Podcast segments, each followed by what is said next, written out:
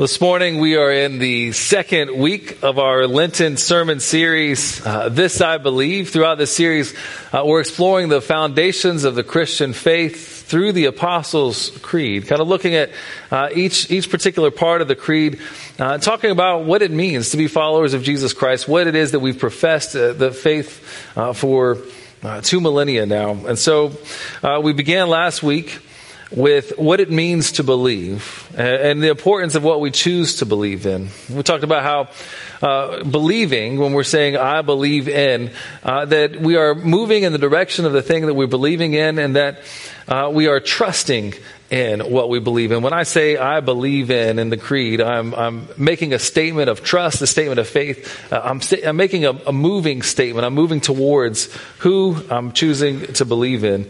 And it matters what we believe in uh, because the object of our belief, the thing that we believe in, the amount of trust that we put into it, has to be strong enough to hold us. We've got to we've got to believe in something that is going to be able to to hold us up, to contain us, to lift us up. And so throughout the Apostles' Creed, we are we're making the statement of I believe in. And the first line, the way it begins, uh, the first part of our Christian foundations of the faith as I believe in God the Father Almighty, maker of heaven and earth. And, and it's worthwhile to note that it doesn't just say, I believe in God right? That it, that it goes on and it begins to define who it is that we believe in. If it was just left at, I believe in God, that would give us uh, really too much freedom to begin defining and identifying God however we wanted. We could kind of create our own God. But instead, the, the creed, the authors of it, uh, the church throughout the centuries has wanted us to identify and understand and know that the God that we believe in is, is different, is distinguished from any of the other gods that are out there, other gods that people might believe in, uh, and that this is one of the ways that distinguishes him. He is the Father Almighty, maker of heaven and earth. And so this morning we're going to talk about what it means for us to believe in a God who is the maker of heaven and earth, what it means for us to be able to call this God our Father. And our first scripture reading comes from Genesis chapter 1, uh, verses 1 and 2. the very beginning of your Bible. If you have your Bibles with you, you just turn the first couple of pages, uh, and you're there right on the mark. And so we'll read these verses here. Uh, Genesis chapter 1, beginning in verse 1. Um, in the beginning, uh, God created the heavens and the earth. Now the earth was formless and empty. Darkness was over the surface of the deep, and the Spirit of God was hovering over the waters. That's the word of God for us, the people of God. We say thanks be to God. The very first pages of the Bible uh, tells us of God's creating power. Right, when there's nothing of this world, nothing in existence, God created. And Genesis goes on here in chapter 1 to tell us that uh, God spoke and there was light. God spoke and night and day were separated. God spoke. The earth and the skies were divided. God spoke and the waters brought forth living creatures. God spoke and the earth was filled with wild animals. God said, God spoke, and it happened.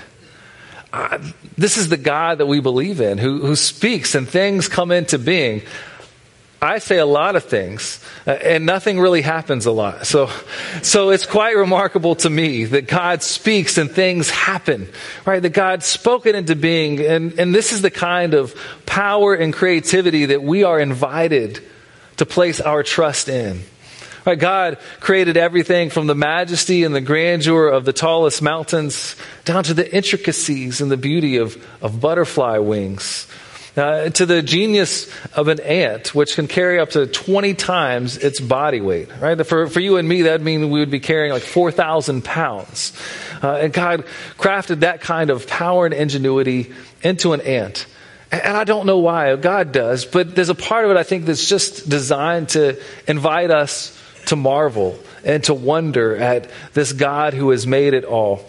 Uh, we even see, as my kids like to say, that God has a sense of humor because he made the duckbill platypus. I mean, it, it means something to be able to say, I believe in that kind of God, whose speech brings forth life, who operates with beauty and with, with humor, yet also this unmatched power and glory.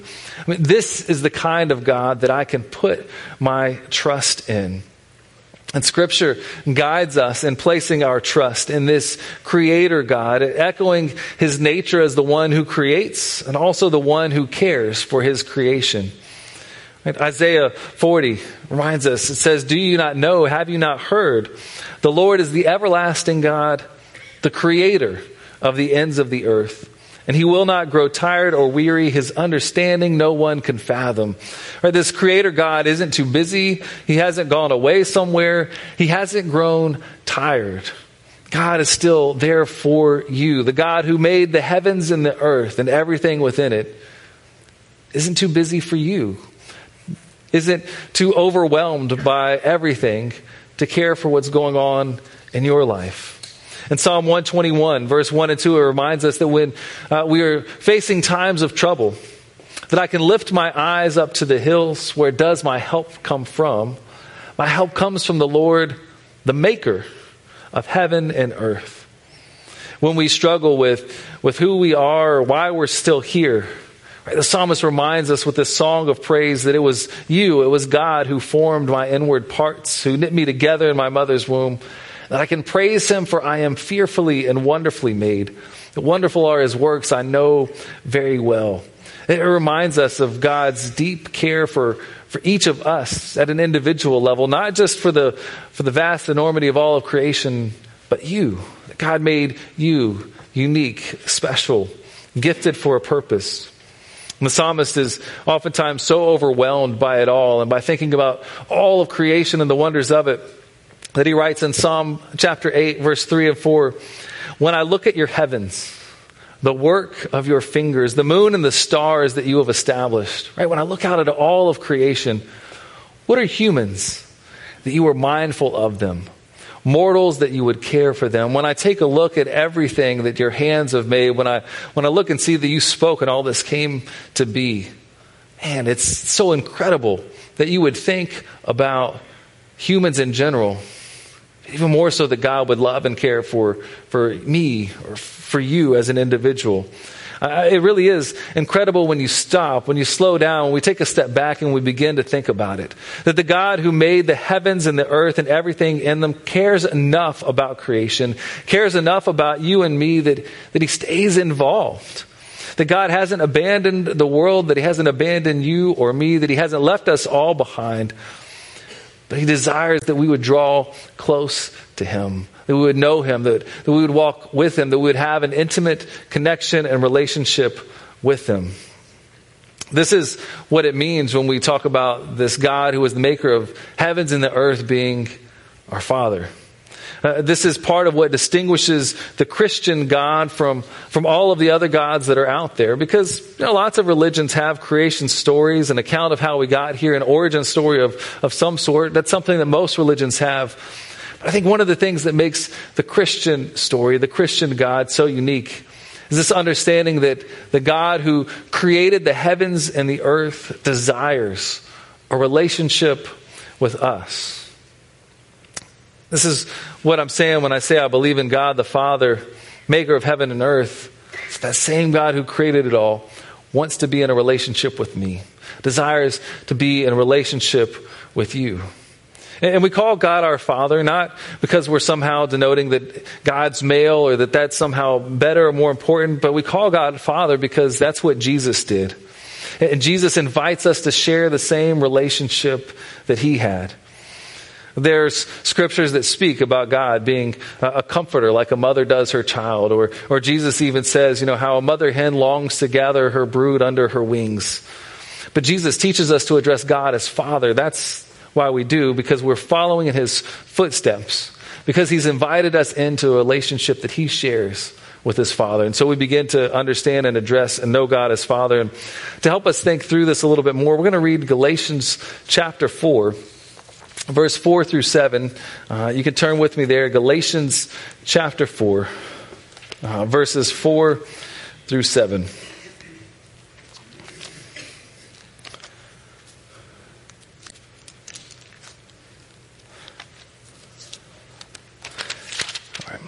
And it reads When the fullness of time had come, God sent his son, born of a woman, born under the law in order to redeem those who were under the law, so that we might receive adoption as children.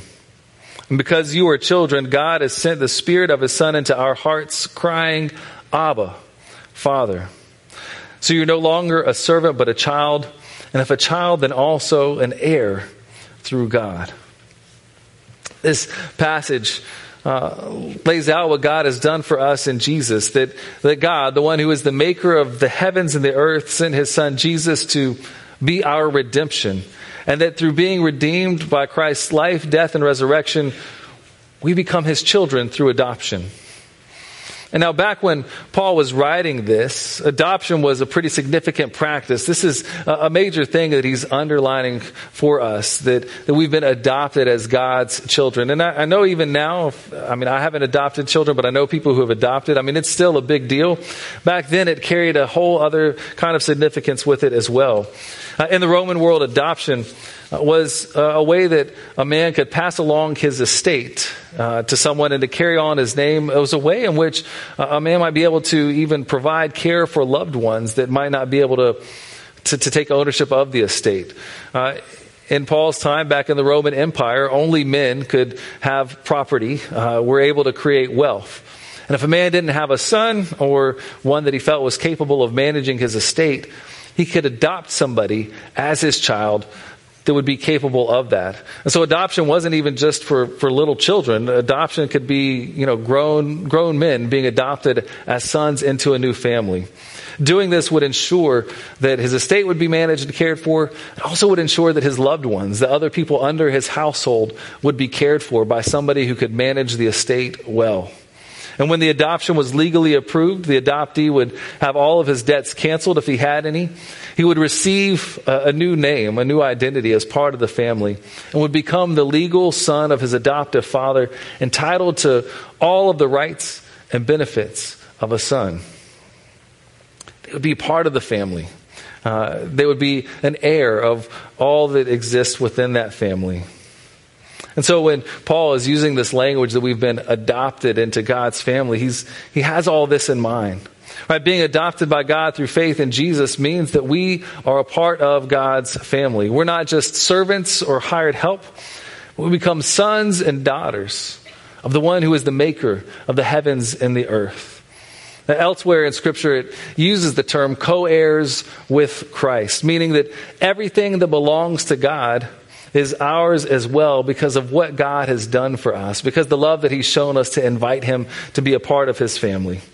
And then uh, in Galatians, it tells us that God sends uh, the Spirit of His Son to dwell within our hearts as a reminder of who we are as His children. Uh, as a signifier of the relationship that we have, the Spirit cries out within our own hearts, Abba, Father. And when I hear Abba Father, like at first to me it sounds like it's a, a formal kind of thing. Uh, maybe Abba is like you know Mister uh, or something something like that. Um, but yeah, that's really what it is. Uh, most commentators have said that Abba Father is most closely akin uh, to a, a, child going up to their father and calling out Daddy. You know, a, a term of endearment, a term that expresses a close, deep relationship. It brings up the image of a little child who's just running up to sit on their father's lap. Uh, on it makes me kind of think of this that on Tuesdays I get a chance to spend time with uh, my two year old. That's kind of our day together. All the rest of the kids and my wife they're gone to do their thing. Uh, they're part of a co op, and and so me and him uh, go and spend the day together. This past week I took him to the park. He's about 20 months old, less than two years old went to the park and, and he looks and he says, Daddy, slide me. And so he runs over and he goes down the slide and I catch him at the bottom, right? And then he runs over to the swings, Daddy, swing me. And so, okay, go. We push him in the swing. After the park, we went to lunch. Uh, I had a great, you know, subway date at Walmart there. Uh, it made me think, you know, he's, he's two, he's still little. He can't provide his own food. He does nothing for himself, really. It's something that I had to, I had to gather. I got for him. I broke it down into bites so that he could take it and make sure that he ate it safely. Then we went home and I, I sit down in a chair for a minute and he runs up to me with a book. Daddy, read me. Right? It, it, it just reminds me of the kind of uh, the kind of relationship that God desires for us to have with Him, where we just are so excited uh, for Him to be a part of our life, where we invite Him into each and every part, to, to go down the slides and the swings of life, right? To, to read through, to walk through life together. This is what it means for us to call God our Abba Father. Uh, not just the kind of relationship that we can have with Him, but, but what He desires for us and from us. And, and if you can imagine the kind of joy that you have in a little child who's running up to you, calling out, you know, mommy or daddy, uh, the same way that the, hearing His voice, uh, calling out to me brings joy to my life. God, God delights in, uh, has joy in our calling out to Him even more. Because God's love for us, His desire for us, is even greater than what we might have for our own children. I mean, this is what it means when we call God our Abba Father that He loves and He cares for us with an even greater love than what we can imagine, with a greater joy than what our own children can even bring. That we have a God that we, that we follow who is the creator of heavens and earth, who is a good Father to us that cares for us deeply. In Matthew 7:12, Jesus tells us he says, "If you then who are evil know how to give good gifts to your children, how much more will your Father in heaven give good things to those who ask him?" I mean, your Abba Father loves you deeply. And he invites you to trust him with each and every part of your life, each and every part of your being, uh, to, to see his wisdom and to listen, to seek His guidance in your life, to trust His provision as you follow His will, to lean not on your own understanding, but, but to acknowledge Him and to follow the path that He's laid out for you. To not try to be like the ant and carry the, the burdens and the weight of the world on your shoulders, but to cast your cares on Him, knowing that He cares for you. To not worry about your life, but to trust in the inheritance of heaven and life eternal that He's offered to us through Jesus Christ. I believe in God, the Father, my Father, your Father, Almighty, the maker of heaven and earth. I believe I have an Abba Father, a heavenly Father who loves me deeply, who sent his only begotten Son to pay the price to redeem me from my sins so that I might be adopted into his forever family. And that's, that's the kind of God that, that I can trust in. That's the kind of God that I can find joy in because I know that He loves and He cares deeply for me, and I know that He loves and He cares deeply for you as well. Let us pray together. Almighty and gracious God, our Heavenly Father, we thank you for the love that you have for us, the ways in which you've shown that love to us. We pray that we might find joy in our relationship with you, that our trust and our faith in you might continue to grow, because we know that you have our interests and our good at your heart. You have the good of the world in your heart. We know that you are the God who speaks and has everything come into existence, that you are mighty and powerful. We thank you for that. Uh, we pray this all in Jesus' name. Amen.